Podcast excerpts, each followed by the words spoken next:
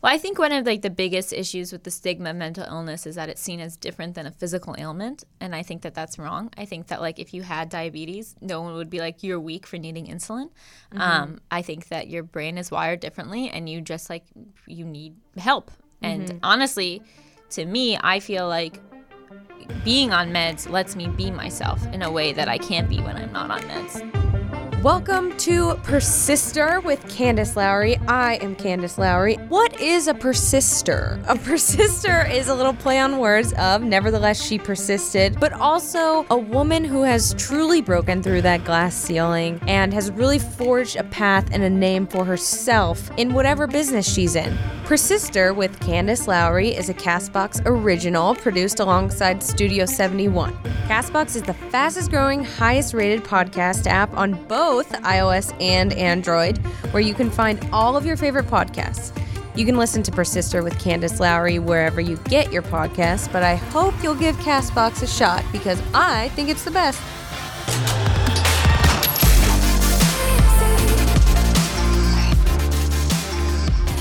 Everybody. Welcome back to Persister with Candace Lowry. I am Candace Lowry, and today I'm so excited to have Allison Raskin with me today and her little dog, Sugar, who's hiding under the table. Much closer to you, yeah. which I find offensive. You know, I have a new friend. And so, um, but let's see. Let's just go down the docket here. Um, New York Times bestseller, right? Yes. Okay.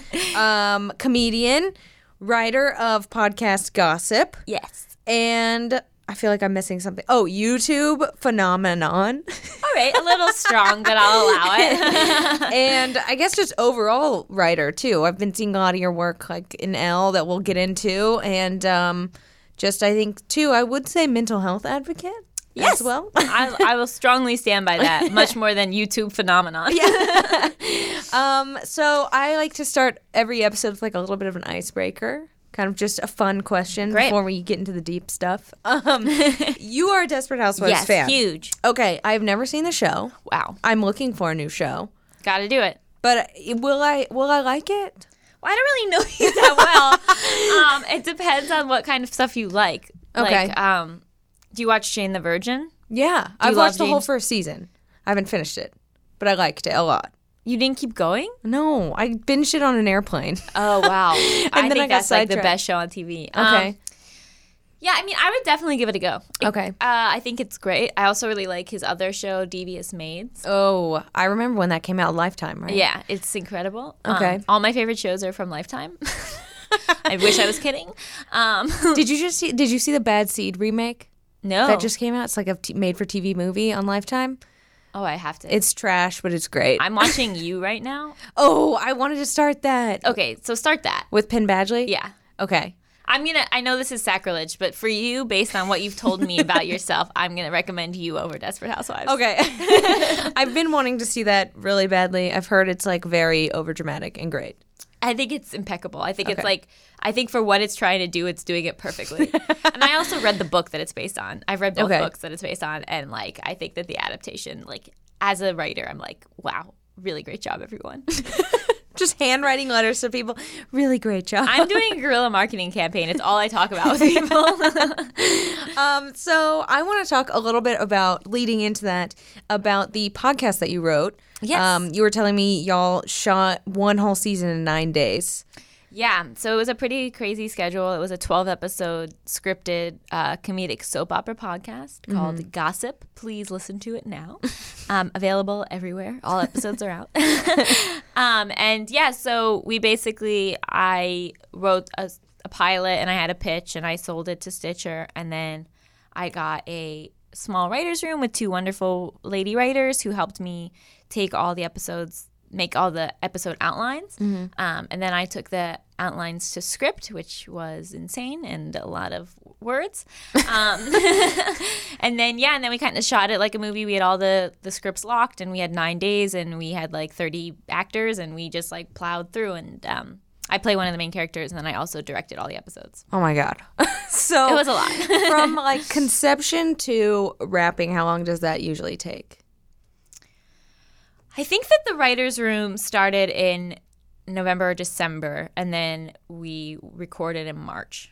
Wow. And then the episodes started dropping. We had to have all the episodes locked um, by June 14th. Okay. And then Oh my god. Yeah, because they, they so all stressful. came out on Stitcher Premium and then they came out once a week um, with ads. So how do you find an actor, I guess, a voice actor? Do you look like when you're auditioning them or looking for them, do you just close your eyes while they're talking? Um, I cast a lot of it, uh, just people I knew, people I'd worked with, people I wanted to work with, and then the rest of the parts, I had a casting director who really helped fill fill it out. Um, for the bigger parts, a lot of we like did a lot of offer onlys, um, and then for some of the other parts, she would just send me auditions, and the auditions are just audio. Wow! So you're just listening to that and just picking through that. wow. Yeah. Cool. So I know that a lot of our listeners are like younger women that want to be writers or kind of break through into entertainment. And I think it was really nice to hear that you were in a writer's room with women. And Yeah. I rarely hear that. Well, I was the boss, so I was like, I only want women. Because even in, I just saw Halloween. Oh, I haven't and seen it. so it's like very female focused, but there wasn't any women writers Mm. that I saw. And so I'm wondering like what your advice is to, you know, female writers that feel like still they don't see enough representation and kind of get discouraged by seeing that. I think it's on it's on the shoulders of people who are higher up to hire women. You know, like I was in a position where I got to pick who I worked with, so I said I only want to work with women.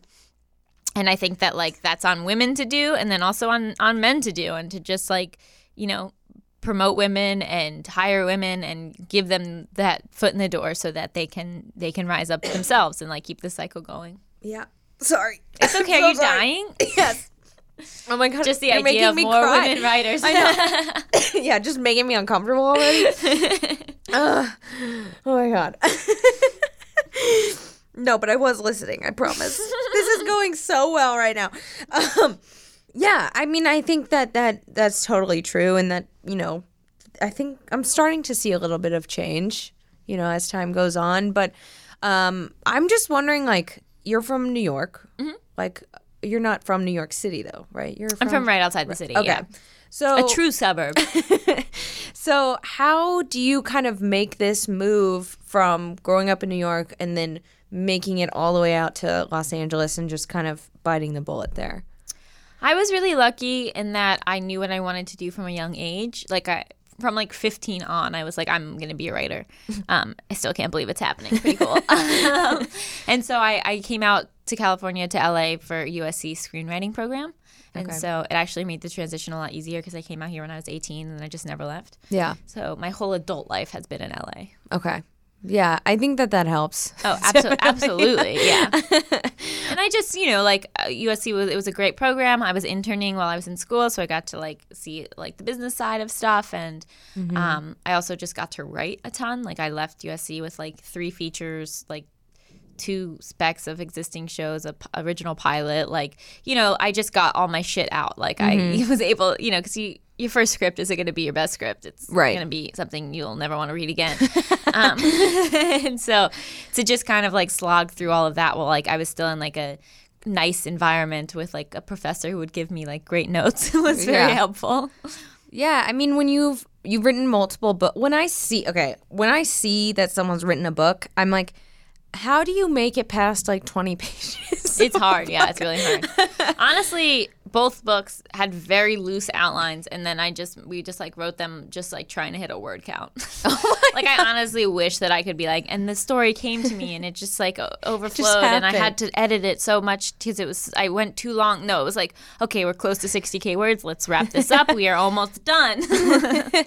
So when you and Gaby wrote the book together, um, how much of it was true stories that had happened to you? Well, it's a novel. So technically none of it. Okay. Um, but Because I remember you said I saw an interview. You said something about where you were trying to kiss someone, and you were like, "Does this count as my first kiss?" And like, I mean, open. so right, so like the characters are like loosely based off of the characters that Gaby and I play on Yeah. our YouTube channel, but they're younger.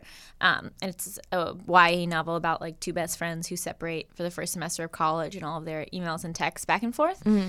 So, you know, to enrich the character, like my character goes to USC for college, her character goes to Emerson for college, where Right. she really went. So like a lot of it was pulled from real life, but I I think that because we are in a sense public figures, people assume that a lot more is versus like every novelist pulls from their own life. Right. Do you know what I mean? Yeah. So I I my guess is probably like about maybe a bit more than what a normal novelist would pull from. So, um, how did you guys meet? We met doing stand up in LA. Okay. So, being a female stand up comedian as well, um, do you see that there is. My dog is exploring. Oh, it's okay. She, oh. You can do it. Good girl. Oh, what if she just knocked over all these lights? just started a fire. Um, so, I feel like you and Gaby are pretty opposite, but it's like opposites attract, you know? And like when I had you guys on um, at Pop Sugar, and I unfortunately made you drink. Have you had another drink since that day? I uh, about two. um, that you kind of build these friendships off of one another. And I've found that sometimes when you're friends with people in the same industry as you, you can kind of get competitive with one another. And it's hard to foster like a healthy relationship with one another. So I'm wondering how you and Gaby have found a way, or any other friend really, that's in the same environment as you, where you've kind of put that competition aside and been able to kind of help one another and work with one another. Yeah, I mean, I think that Gaby and I having a healthy relationship is a is a new thing. I, um, I think we finally got through the weeds or whatever the expression is. Uh, there were years of of torment and fighting and issues and problems and jealousy and competitiveness and uh, you know problems. Yeah. um, and I spent many an hour in therapy talking about it. And I think that a lot of it is just like having to grow up and mature. And like, I think as that happens, you lose a lot of your jealousy and you lose a lot of your competitiveness. And then I also think that really defining what our roles were in the partnership was very important um, and that we bring different things to the table and that and that it doesn't need to appear to the world like it's a 50-50 split on everything um, but yeah, I mean, it took a lot of work. It's I've put by far the most work of any relationship into my relationship with Gaby, and you know what? Was just with her a moment ago, so and you're happy together. yeah. Um, but speaking Went to Canter's for lunch. oh, I it was that lovely. Yeah. Um, but speaking of therapy, I feel like you know you have talked a lot about mental health, Mm-hmm. and recently you wrote um, an article about gaining weight on antidepressants. Yes. and I thought that was that very much touched home to me. Um, because I also feel like I kind of gained weight when I started antidepressants, but you're in this mode of like, okay, do I want to be a couple pounds overweight or do I literally like want Wanna to live? Yeah. you know what I mean? Yeah. Um, so what, you know, when you when your dad kind of like passed you that note. I mean, what how what was kind of running through your mind when you saw that? Yeah, so what she's referring to, listeners, is when my dad handed me a post-it note with what the average, what the healthy weight for someone my age and height was, and said I was over it. Uh, in his defense, he was correct. um, I was, I was mad. I was hurt. I was upset. I mean, uh, like obviously. That wasn't the best way to handle the situation. He understands that now. We're on great terms. He's a wonderful father. um, but, you know, I came to a breaking point. Like I came to a point when I was like, I, I don't want to be at this weight anymore. I'm, I'm willing to try a different medication. I was lucky that I have a great psychiatrist who like doesn't just fill out like doesn't just fill out a prescription and hand it to me and see me every six months. Like I see my psychiatrist pretty regularly and especially when I'm changing meds and we talk about things. We're not just talking about medication and side effects. We're talking like she she's actually given me like a lot more tools than I've gone in regular therapy.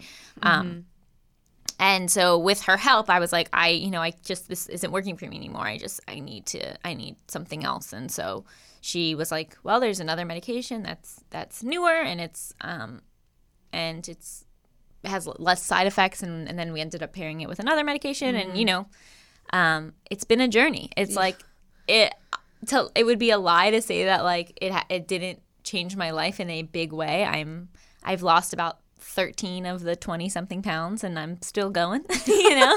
Still still, chugging along. yeah, still thinking about my weight in a way I've never really had to in other times in my life.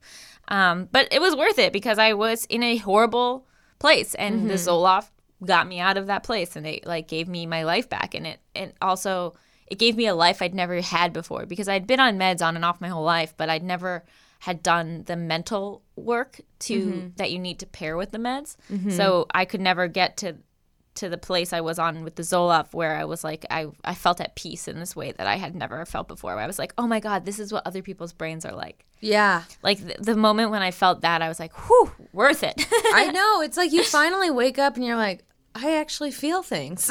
like, other than just hating everything. Well, you know my I mean? Mm. issue was feeling too much, like just feeling so anxious, so every, everything was it was like so upset, so sad, so you know, like Mm-hmm. they were so extreme, and like to like I. Not, I don't want to be numb. Honestly, I would love to be numb, but like, you know, to like level to level me out so that it wasn't jumping from so high to so low to so, you know, and Mm-hmm.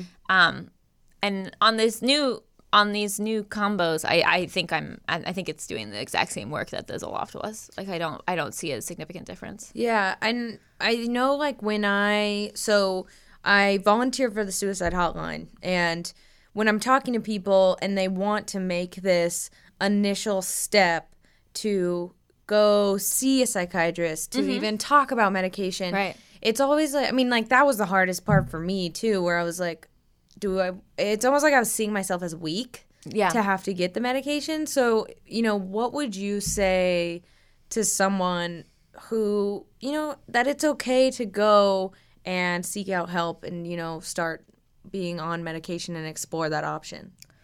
Well, I think one of like the biggest issues with the stigma of mental illness is that it's seen as different than a physical ailment, and I think that that's wrong. I think that like if you had diabetes, no one would be like you're weak for needing insulin. Mm-hmm. Um, I think that your brain is wired differently, and you just like you need help. And mm-hmm. honestly, to me, I feel like being on meds lets me be myself in a way that I can't be when I'm not on meds. Mm-hmm. Like it's I think a lot of people are worried about like losing their personality. And again, like all those stories and those horror stories, that's because someone's on the wrong medication. Mm-hmm. like it's not like, oh, we have one thing that everyone is on at the same dose and then like good luck you know? Like there's so many meds there's so many combinations of meds. There's also pairing it with talk therapy pairing it with exercise eating well. Like it's you have to make your mental health a priority. And i mm-hmm. think that if you view it as a physical ailment that needs help and that you just like need medical assistance with and like you lose a lot of that stigma mm-hmm. hopefully Yeah, I feel like I kind of got my personality back when I got meds. totally. I was not a good person. all of um, but I want to take a little break really quick, but then kind of get back into, you know, moving through mental illness, working with it, um, and also kind of how it affects your work and how it also becomes part of your work. Um, so we'll be right back. Let's talk about LinkedIn Marketing Solutions. It is the de facto environment for B2B marketers and advertisers to drive brand awareness, generate leads, and build long term, purposeful relationships that result in real business impact. It's all about marketing to who matters. Advertising on LinkedIn's network of more than 575 million members is precise and powerful with the ability to effectively target the right message to the right people while they're in a professional mindset, resulting in higher quality leads, more website traffic, and higher brand awareness. When it comes to marketing your business, it's all about reaching the right audience at the right time. And I will say that every job and every step that I've made in my career has come from LinkedIn, whether it's from me applying to a job or being contacted by a recruiter, LinkedIn has seriously been a godsend to me for my career. And LinkedIn can help you too. When you advertise on LinkedIn, the world's largest professional network, you have the opportunity to build long term relationships with your customers. Relationships that often translate into high quality leads, website traffic, and higher brand awareness. The first step is talking to the right audience. With a community of over 575 million professionals on LinkedIn, you have access to a diverse group of people searching for the things they need to grow professionally. LinkedIn has the marketing tools to help you target your customers with precision, down to their job title, company name, and industry. Because better targeting equals a message your customers care about, which in turn leads to more trust built with your customers. In fact, four out of five customers who are on LinkedIn are decision makers at their companies. So you're building relationships that really matter. To redeem a free $100 LinkedIn ad credit and launch your first campaign, go to linkedin.com slash Candace. That's linkedin.com slash Candace for your free $100 ad credit. Terms and conditions apply. Once again, that's linkedin.com slash C-A-N-D-A-C-E. All right, welcome back to Persister. Um, I have Allison with me here. She did not leave. She's still here. I tried. She grabbed me back. um, I threatened her with sugar. No, I'm just kidding. um, but yeah, let's get into a little bit about how to mental health has and can affect work. Um, do you did you feel like when you have these days where you're struggling, it's harder to work, or you feel like it helps inspire in a way? Um, you know, My mental health deteriorates the quickest when I don't have work. So when I'm bored or when I feel unfulfilled or when I'm like panicking that I don't have anything to do or my career is over, you know, like earlier today. And um, so that's really when I have to be proactive about like keeping it under control. And right now I'm like kind of in between stuff and like waiting on notes and waiting on a contract. And so like I understand in theory that I have work coming my way, but mm-hmm. the day to day for like the last couple of weeks has has been me not.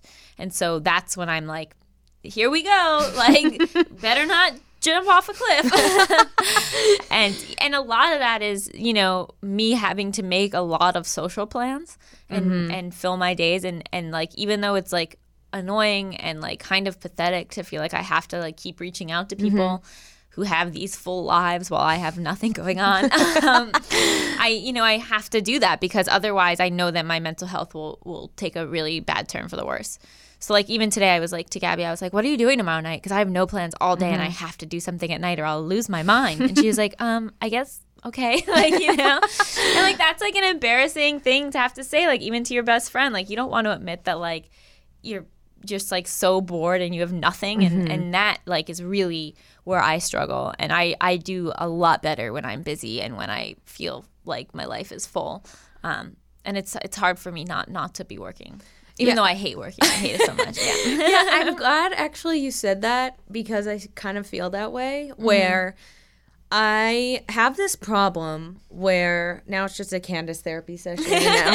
Please. Um, no, I have this problem where I'm like, I'm too busy. Like, I never get time to relax or to settle down. And then as soon as I have nothing to do, I like start going crazy. And I'm like, am I a loser? Like, I have no friends, like all these things. And it's just like, if I don't stay busy and miserable, like I'm worse.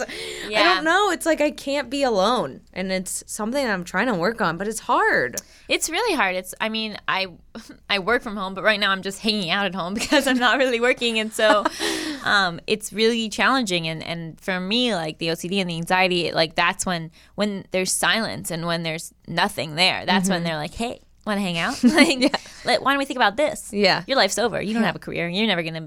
You're never gonna work any, again. And it's like, but I, I just sold a TV show. It's like, shut up. no, that that contract will never come through. Like, leave me alone. You know. And You got just- lucky. yeah, like it's just endless, and so I have to like keep it at bay. And like honestly, it was really hard when we had that heat wave because I was bit. I was bored and I like couldn't even go for a walk. Mm-hmm. And so I was like really struggling there because like just going for a walk is helpful. Just Yeah. like leaving my home, Just like getting out. I, I live like near a lot of like shops and walkable places, and so I'll just like go do that and like feeling like I couldn't even do that. Like that's when I'm like, okay, this is when I have to like really be diligent mm-hmm. and not let myself like completely fall apart. And I think that the meds are what helps me from doing that.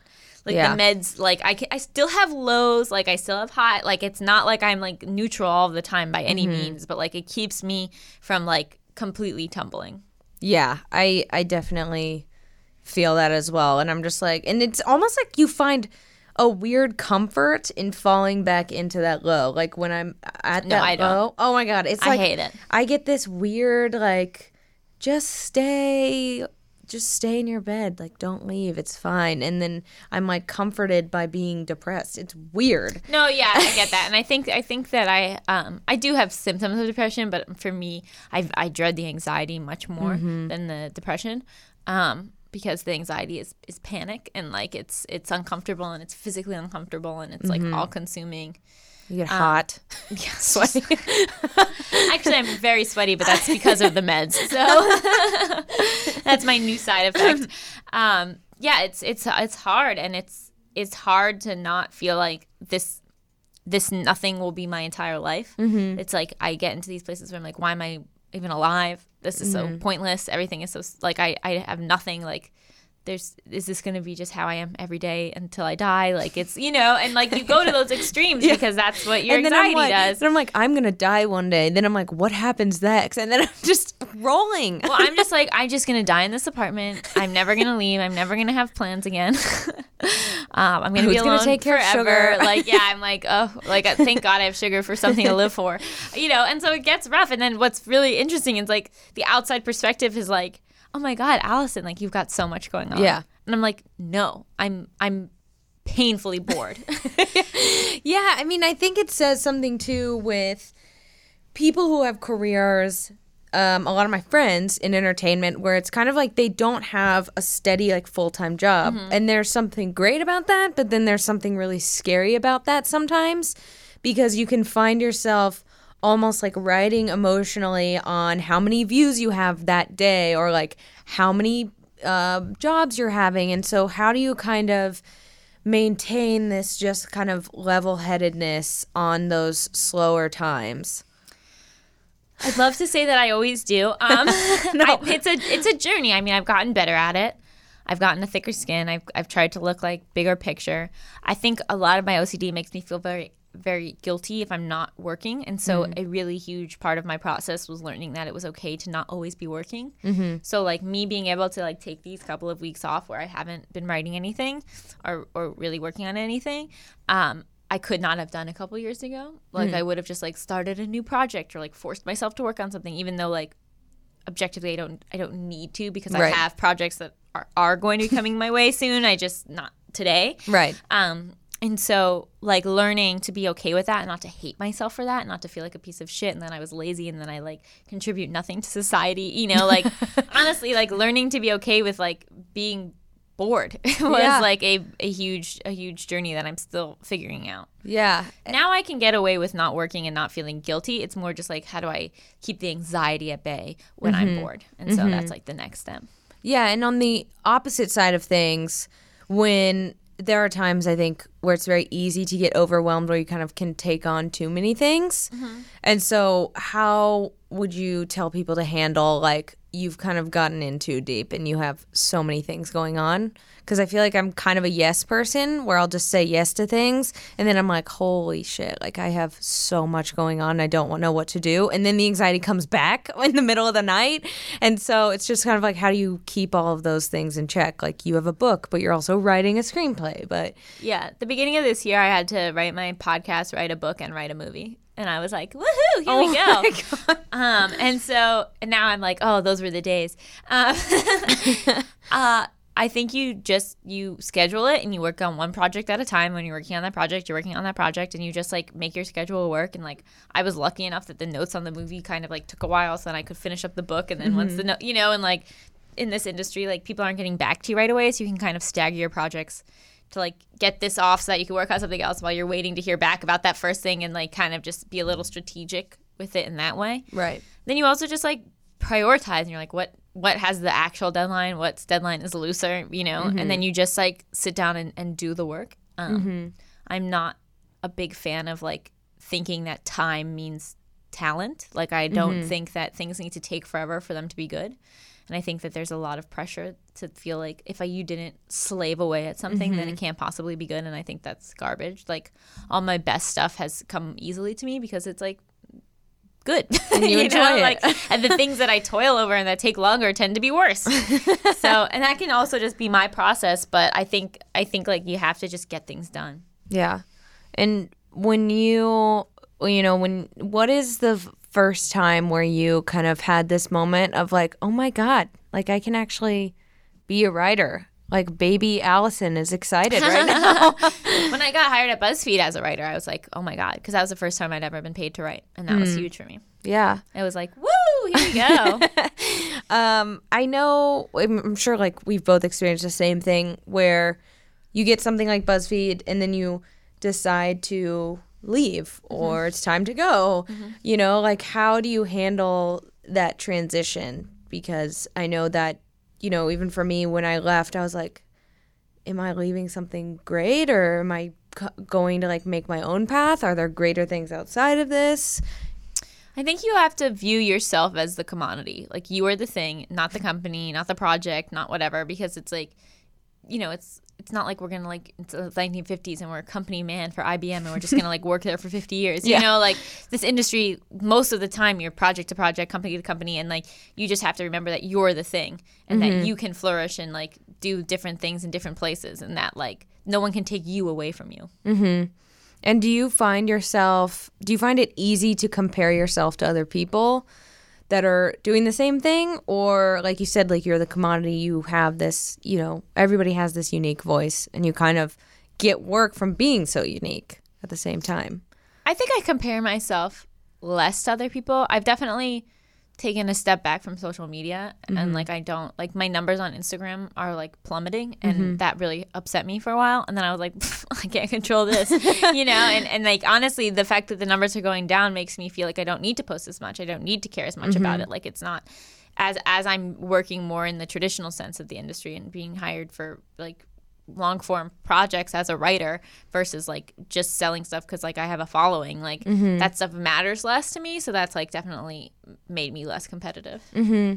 I definitely see that. For, not like I see your numbers, but like I've experienced this, this the same thing, and it's almost like, wow, like I was offended at first, but then at mm-hmm. the same time, I'm like, why am I using this to make myself worth? And it was kind of a wake up call to be like, oh my god, like I'm putting my worth in the amount of followers I have. yeah and it's, like a kind of scary. dangerous path yeah Yeah. And then I was like, do I was like, what can I do to like make myself bigger? And I'm like, this is not good. yeah like, I'm not being good to myself right now. no even just thinking about this right now is stressing me Oh my out I know. I'm like, oh, I don't want to even. Uh, and it's hard, like with the channel too, like way less views, losing subscribers, and it's like it's hard to stay motivated to create content when that's what's happening.